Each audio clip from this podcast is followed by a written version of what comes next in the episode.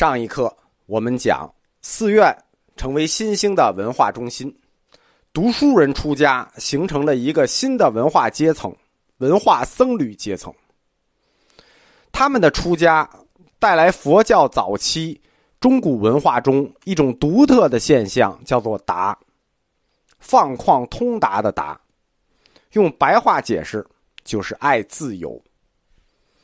当时士人阶层的整体风尚就具有放达的倾向。著名的就是竹林七贤。当这一款的读书人出家之后，对吧？就好看了，因为他们自发的反礼教、爱自由，通过种种怪诞的行为来摆脱礼教对他们的束缚。这种回归天然、爱自由的状态，被认为是读书人达的理想。而这种达的理想，投射到僧人身上的时候，就体现出来一些举止怪异、行为的放旷不羁。而这种放旷不羁、这种达，也演化成为中国禅宗的一种独特基因。就是中国禅宗里一直有这种放达的风格，它的源流就是从这个时候开始的。历代僧人都有一这一类，神僧啊、癫僧啊、疯和尚呀，比如济公和尚、林济宗两位出祖，我们讲过一个一玄，另一个人就是这类疯和尚，叫疯僧普化。佛教诗词里讲过的寒山拾得、寒山子四大疯僧之一。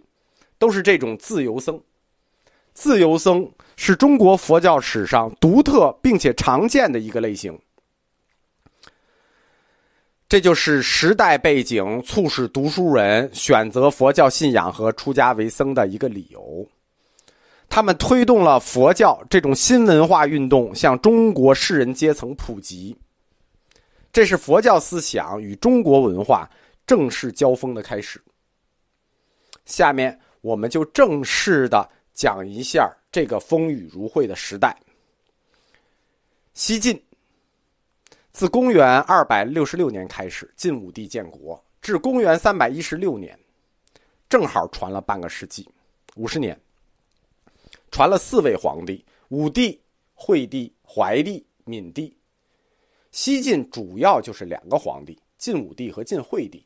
后面两个皇帝。八王之乱已起，每个继位才三年，基本可忽略。八王之乱引起的司马家诸王子的内战，导致了中国北方全面的混乱和政治真空。在公元四世纪初，晋怀帝永兴元年，即公元三百零四年，一支在中原腹地的外族部落崛起了。南匈奴贵族刘渊在山西起兵，一个匈奴贵族在汉族王朝里竟然以恢复汉室为名号，宣布要恢复汉政权，奇怪。晋怀帝永嘉三年（公元三百零九年），永嘉之乱爆发，匈奴就大举西进。到永嘉五年，就是公元三百一十一年。刘渊的第四子刘聪，这个人极其善战，有“东方阿提拉”之称。他率领羯族的石勒部、汉族的王弥部、匈奴的刘耀部，攻破洛阳，俘虏晋怀帝。西晋是两京制，就两个首都。北方的首都除了洛阳，还有长安。又五年，晋闵帝建兴四年，就公元三百一十六年，刘耀攻入长安。啊，刘渊企图恢复汉政权的理想达到了，俘虏晋闵帝，西晋灭亡。次年，就公元三百一十七年，琅琊王司马睿在建康称帝了，史称衣冠南渡。衣冠南渡，衣冠帽子嘛，帽子代表什么？代表礼。衣冠就代表有文化的士人阶层南渡了。胡人他他不讲衣冠南渡，因为他没有帽子，他是野人啊，穿着兽皮，留个辫子，对吧？衣冠南渡指的是我们中华文明南移了。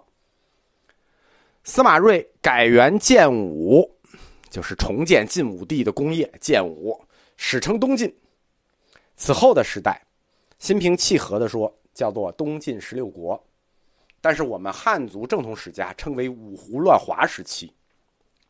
五胡，胡族和蛮族，我们一说南蛮野人，胡族其实也是野人。胡和蛮是汉族对少数民族的一个蔑称，对吧？我们平时经常用一个成语叫“胡搅蛮缠”，胡搅蛮缠。那胡族就是喜欢搅和，蛮族就是喜欢纠缠，不然“胡搅蛮缠”这个词哪来的，对吧？五胡指的是匈奴、羯族、氐族、羌族以及鲜卑五个族。其实五胡乱华时期不止五个族，啊，主要是这五个。《汉书》记载，光匈奴部就分了十九部分，而且互相不属啊。大面上说，其实所谓的五胡胡，我们都可以算作匈奴。汉学家和人类史学家认为，中国史上所称的胡族，它不是一个种族概念，而是有共同生活习俗的民族集团。它不是一个独特的种族啊，它就是个民族集团。北方草原上来的，可以整体上算，都叫匈奴。就是以马征战的不同部落的联盟，今天他跟他连，明天他跟他连，就形成的混合游牧民族，只是一个就我们说胡族这些什么鲜卑乱七八糟的，它只是民族集团，不是种族群。站在中华民族这个立场上看，这个说法是对的。西晋末年的五胡，它主要分为三股势力，第一股是匈奴，就是首先发动叛乱的汉赵政权的刘渊。这是山西那边了。第二部分是杂胡，杂胡是指五胡中的接底羌。杂胡的来源杂嘛，那就比较杂了。第三支势力就五胡中的第三支势力叫鲜卑。鲜卑代表的两支，一支是建立燕的慕容氏，一支是建立魏的拓跋氏。研究中国古代胡族的起源，在以前一直是一个非常热门的话题。因为每一个族的起源都有很多种说法，我们中国的史料比较多，所以每一种说法都有一些文献证据，但都不是铁证。民国的时候有很多国学大师专门干的就是这个，也有干这个干成大师的。反正谁也没有活在这些胡族开始的那个时代，有一点文献资料你就随便你说。但是后来这个学科就没落了，因为这个学科遭到了降维打击。人类基因学兴起了，那你再通过一点史料资料胡说，意义就不大了。通过基因比对，我们不光可以对中国的胡族，包括印第安人、通古斯人、高加索人，我们把他们的基因列表都可以拿来比对，就是降维给你这个学科打击掉了。我们大致说一下五胡，因为这五胡跟北方佛教的发展是相关的。最大的这一支，我们说有三支势力，最大的这支是匈奴。匈奴，蒙古人种，游牧民族，它兴于内蒙古的阴山地区，逐草而居，就是放羊。后来秦始皇派蒙恬在包头建立九原，就把这帮少数民族逐出了河套地区。我专门去这个包头看过这个秦长城，它这个位置盖得非常好。就盖好那儿之后，就把匈奴轰出去了。如果攻进那座山，就是一马平川。匈奴自此分裂，一部分留在了本地，一部分就进入了山西辽宁。这一部分史称南匈奴。后来，在中原起兵的刘渊，就是这一部分南匈奴贵族。我在雍和宫里讲过蒙古三部，这一部实际就是相当于后来的漠南蒙古。匈奴的另一支，经过内蒙古的乌海，走宁夏，远达甘肃、新疆，称之为北匈奴，就是相当于后来的漠西蒙古。南北匈奴的这种地理结构，其实对中原的汉政权是特别不好的。为什么？因为这种匈奴就形成了一个南北匈奴夹击之势。五胡乱华中的第二支势力叫杂胡，杂胡呢？一般是指单指羯族，但是我把羯族、氐族、羌族这三族啊都算作杂胡了。他们因为他们最初的来源很杂，不是因为他们最初来源很杂啊，本身来源是很杂，但是主要是因为这三个族它都是杂交来的。羯族这个族，中国古代以前没有，它存在的时间也不长，但是很出名。它是一个独特的族，就是以前我们没见过这个族。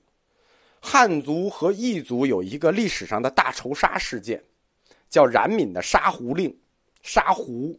杀的那个胡就是羯族，特指羯族，它不是一个单独的族，它是西域诸国人的集合体。